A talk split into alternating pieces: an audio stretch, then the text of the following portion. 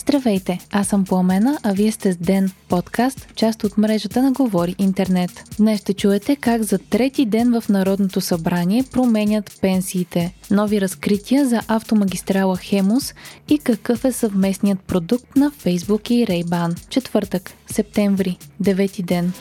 Едва 50 км от магистрала Хемус трябва да са готови до 2024. Това са участъци първи, втори и трети и за тях има сключени договори с срок за изпълнение. За участъците четвърти, пети и шести обаче има незаконно строителство без необходимите разрешения, а участъците седми, осми и девети са с неоточнено трасе. Това казаха на пресконференция днес регионалният министр Виолета Комитова и директорът на Държавният строителен контрол архитект Влади Калинов. Трите участъка, които трябва да бъдат завършени до 2024 година, започват от Буаза и завършват до връзката с път 235 Плевен Ловеч. Те са с одобрен устройствен план, отчуждаване и одобрен инвестиционен проект, както и с разрешения за строеж – според архитект Калинов, по тях няма забележки и пътищата в момента се строят. За тези участъци вече е платена авансово колосалната сума от 1,5 милиарда лева. За следващите три участъка обаче не е приключило отчуждаването, няма одобрени инвестиционни проекти и разрешение за строеж. Има само одобрен подробен устройствен план – като в тях е било установено незаконно строителство. За последните три участъка пък на практика няма нищо.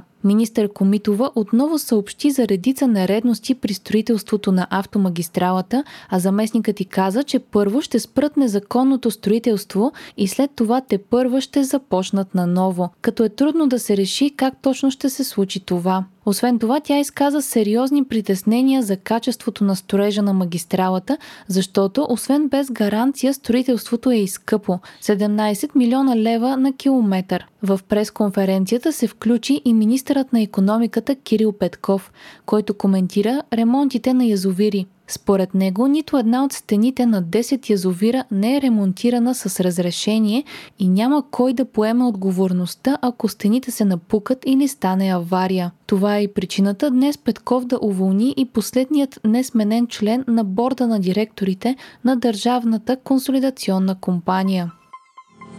Хайтек четвъртък с Viva.com Приложението за безконтактни плащания Google Pay вече е достъпно и в България. То може да се използва от потребители на смартфони с операционна система Android и с смарт часовници. Google Pay може да се използва за плащания с мобилен телефон в магазини, както и за съхранение на бордни карти, осребряване на точки за лоялни клиенти и управление на разплащателни карти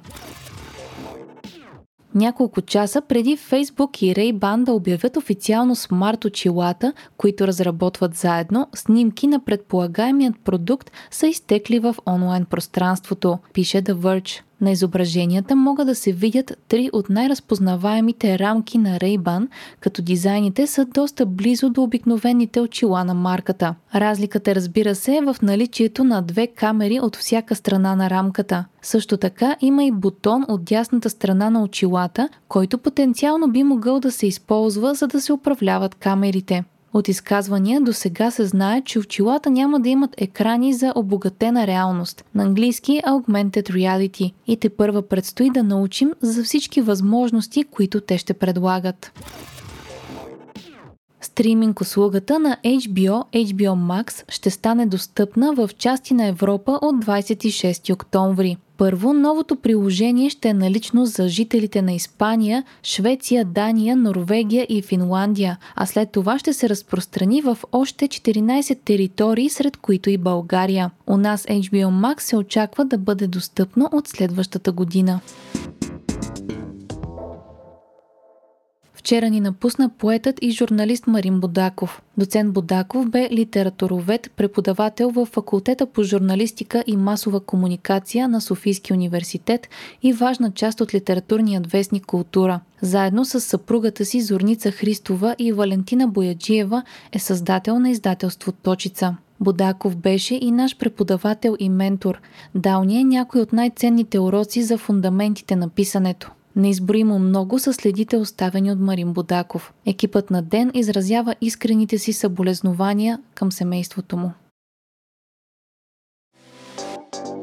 Вие слушахте подкаста Ден, част от мрежата на Говори Интернет. Епизода подготвихме аз, Пламена Крумова Петкова и Димитър Панайотов, а аудиомонтажа направи Антон Велев. Ден е независима медия, която разчита на вас, слушателите си. Можете да ни подкрепите, като станете наш патрон в patreon.com Говори Интернет и изберете опцията Денник. Срещу 5 долара на месец ни помагате да станем по-добри и получавате достъп до нас и до цялата общност на Говори Интернет в Дискорд. Абонирайте се за ден в Spotify, Apple iTunes или някое от другите подкаст приложения, които използвате.